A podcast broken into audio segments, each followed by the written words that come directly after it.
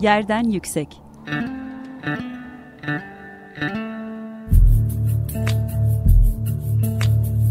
Kentin kent aşırı gündemi. Hazırlayan ve sunanlar Gizem Kıygı ve Mehmet Kentel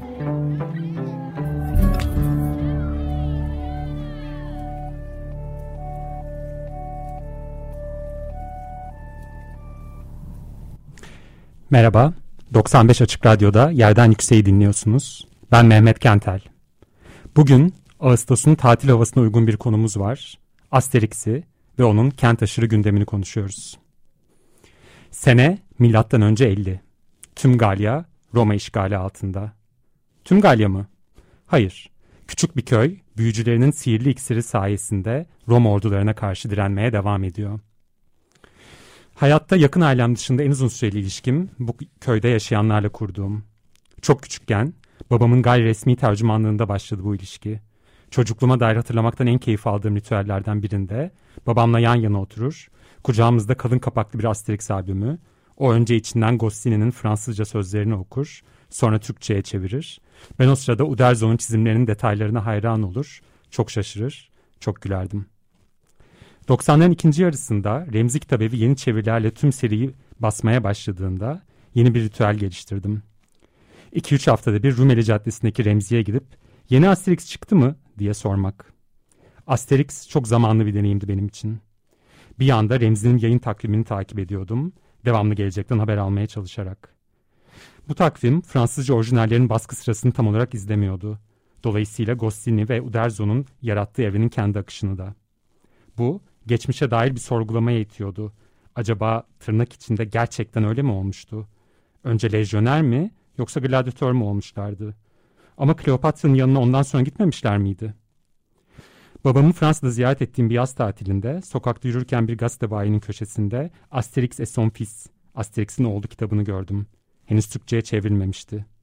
Nasıl bir heyecanla babamın yanına gittiğini ve Asterix'in çocuğu oluyormuş biliyor muydun diye sorduğumu çok iyi hatırlıyorum.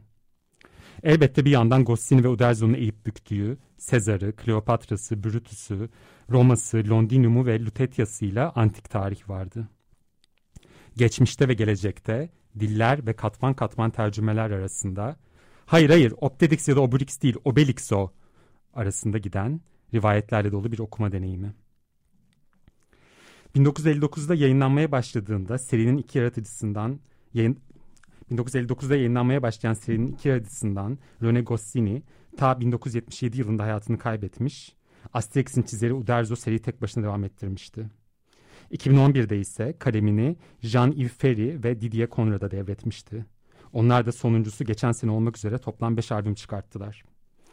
Son albüm Asterix ve Griffon, Uderzo'nun kontrolünden geçmeden çıkan ilk albüm oldu. Zira Uderzo'yu da 2020'de e, kaybettik. Yine de her şeye rağmen Asterix hala burada. Ee, bir müzik arası verelim. 1985 tarihli Asterix et la Surprise de César filminden bir parçayla Vladimir Kozma ve Plastik Bertrand'dan Asterix Ela. 1985 tarihli film müziği Asterix Ela'yı dinledik. Asterix burada. Yerden yüksekte Asterix konuşuyoruz. Elbette bu programda tek düze bir Asterix tarihi anlatmak yerine, gerçi tek düze bir Asterix tarihi anlatmak mümkün mü emin değilim ama bu meşhur serinin kent aşırı gündemine değineceğim. İkinci Dünya Savaşı sonrası Fransa'sına yaratılan, 60 seneden uzun bir süredir yayınlanmaya devam eden bu serinin tek bir gündeminden, bağlamından, ajandasından bahsetmek elbette çok mümkün değil.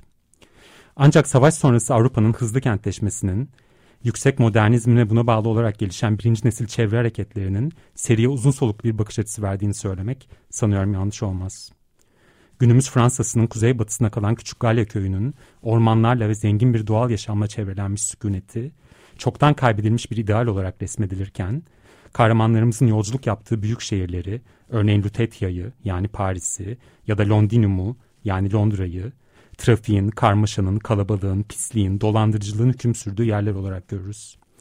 Asterix'ten biraz daha önce yayın hayatına başlamış, Bandesine dünyasının diğer büyük yıldızı Tenten'in nizami ve temiz sokaklarıyla karşılaştırıldığında bu modern kent eleştirisi daha belirgin hale gelir. 1971 yılında tüm dünyayı ama özellikle Fransa'yı derinden sarsan 68 olaylarından kısa bir süre sonra yayınlanan Tanrılar sitesi Le Domaine de Dieu, tüm Asterix külliyatında modern kentin en net ve sıkı biçimde eleştiri nesnesi haline geldiği yapıt. Hikaye, alışık olduğumuz gibi Küçük Galya köyünün etrafındaki büyük ormanla çevrelendiği kuş bakışı görüntüyle açılır. Ancak hemen bir sonraki panelde köyümüz koca bir Roma şehri tarafından çevrelenmiştir. Bu görüntü Sezar'ın sarayındaki bir makete aittir ve bir türlü fethedemediği yenilmez Galyaları at etmek için en yeni projesini sergilemektedir. Bir tahakküm aracı olarak kentsel dönüşüm. Sezar bu projesini genç ve yıldız bir mimar olan Anglegus'a vermiştir. Sezar ve Anglegus, Galyalıları sadece sihirli iksirlerinin değil, yaşam kaynakları olan ormanlarının da koruduğunun farkındadır. Bugünkü müteahhit ve yöneticilerden pek farklı olmayan biçimde ormanı yok edeceğini ve yerine bir doğa parkı açacağı, yapacağını söyler Sezar. Millet, millet bahçesi milattan önce 50. Burada 68 olaylarını eski Fransız kentlerinin etrafında bu dönemde dikilen e, yüksek katlı toplu konut projeleri olan Ville Nouvelle yani yeni şehirleri, yüksek modernist kent hayatının sınırlarına, sınıflı şehir yaşamına karşı gelişen tepkileri bağlamın bir tarafına koymak gerekir. Kent sosyoloğu ve felsefeci Arnie Lefebvre'nin çığır açan yazınını üreten dönem koşulları, band desini ortamında da Tanrılar sitesine armağan etmişti denebilir. Diğer taraftan tüm Asterix serisinin ana motoru olan işgalciye, sömürgeciye, imparatorluğa karşı direnme motifini de anmak gerekir elbette. Ki bu motif Goscinny ve Uderzo'nun neslinin bizzat yaşadıkları Nazi işgaline karşı direnişe dayanıyor ama onu aşıyordu. 20. yüzyılın ikinci yarısında tüm dünyayı saran sömürge karşıtı hareketlerden beslen, besleniyordu. Tanrılar sitesi, postkolonyal kent yazınına özellikle 90'larda damga vurmuş birçok temayı, örneğin yerli kente karşı sömürgeci kent ikiliğini, bir uygarlaştırma aracı olarak kent mekanını, yerleşimci sömürgeciliği ve kolonyal bir şiddet biçimi olarak çevresel yıkımı çok daha erken bir tarihte gündemine almıştı. Romalıların Galya ormanlarını yok etme konusundaki başarısız çabalarının Fransa'nın kendi sömürgecilik deneyimine dair hatırlattıklarını da yeri gelmişken not edeyim. 19. yüzyıl sonu ve 20. yüzyıl başında Kuzey Afrika'yı sömürgeleştirme çabasındaki Fransa, çevre tarihçisi Diana Davis'in anlattığı gibi kendisini Roma İmparatorluğu'nun devamı olarak görüyor ve Kuzey Afrika halklarını medenileştirmeye çalışıyordu. Bunun bir yolu da doğanın kullanımının medenileştirilmesi ve modernleştirilmesinden geçiyordu. Fransız sömürgeci teknokratlara göre Kuzey Afrika'nın ormansızlaşmasına yerli halkların bu kaynakları yanlış kullanımı sebebiyet vermişti ve bu topraklar Fransız idaresi altındaki bilimsel metotlarla yeniden ormanlarla kaplanabilirdi. Şimdi yine bir müzik arası verelim bu konuya uygun biçimde. Aslında programın ruhuna e, Yves Montand e, versiyonu çok daha iyi giderdi. Ama ne yapayım bu versiyon bence e, çok daha güzel. E, Leonard Cohen'in 2013 Dublin konserinden The Partisan. 95 Açık Radyo'da Yerden Yüksek'te yeniden beraberiz. Leonard Cohen'den The Partisan'ın 2013 tarihli canlı kaydını dinledik ve Asterix külliyatının kent aşırı gündemini konuşmaya devam ediyoruz. Detaylıca bahsetmek istediğim ikinci Asterix albümü 1981 yılında yayınlanan ve Türkçe'ye Kara Altın Diyarında olarak çevrilen Lodise. Albüm, Uderzo'nun Goscinny olmadan tek başına yayınladığı ikinci kitap ve yine yazıldığı dönemin ruhunu, meselelerini fazlasıyla yansıtıyor. Hikayenin başında köyün büyücüsü Panoramix'i büyük bir sıkıntı içinde görüyoruz. Kısa sürede anlıyoruz ki Panoramix'in derdi, sihirli iksir stoklarının tükenmiş olması ve yenisini yapabilmek için reçetede sadece bir damla olarak kullanılan ama hayati öneme sahip bir ham maddeye ulaşamıyor olması. Bu madde kaya yağı ya da petrol. Roma İmparatorluğu'na karşı direnişin son kalesi olan Galya köyünü savunmasız bırakmak söz konusu olamayacağı için Asterix ve Obelix bu yağın kaynağına yani Mezopotamya'ya doğru bir yolculuğa çıkıyor. Yanlarında da onları engellemeye çalışan gizli ajan ve başarısız büyücü, James Bond göndermeli Sean Connery tipli 006. Petrol beşindeki bu maceranın 70'lerdeki petrol krizi ve fosil yakıtlara karşı ilk çevre hareketleri bağlamında oturduğu yer oldukça açık.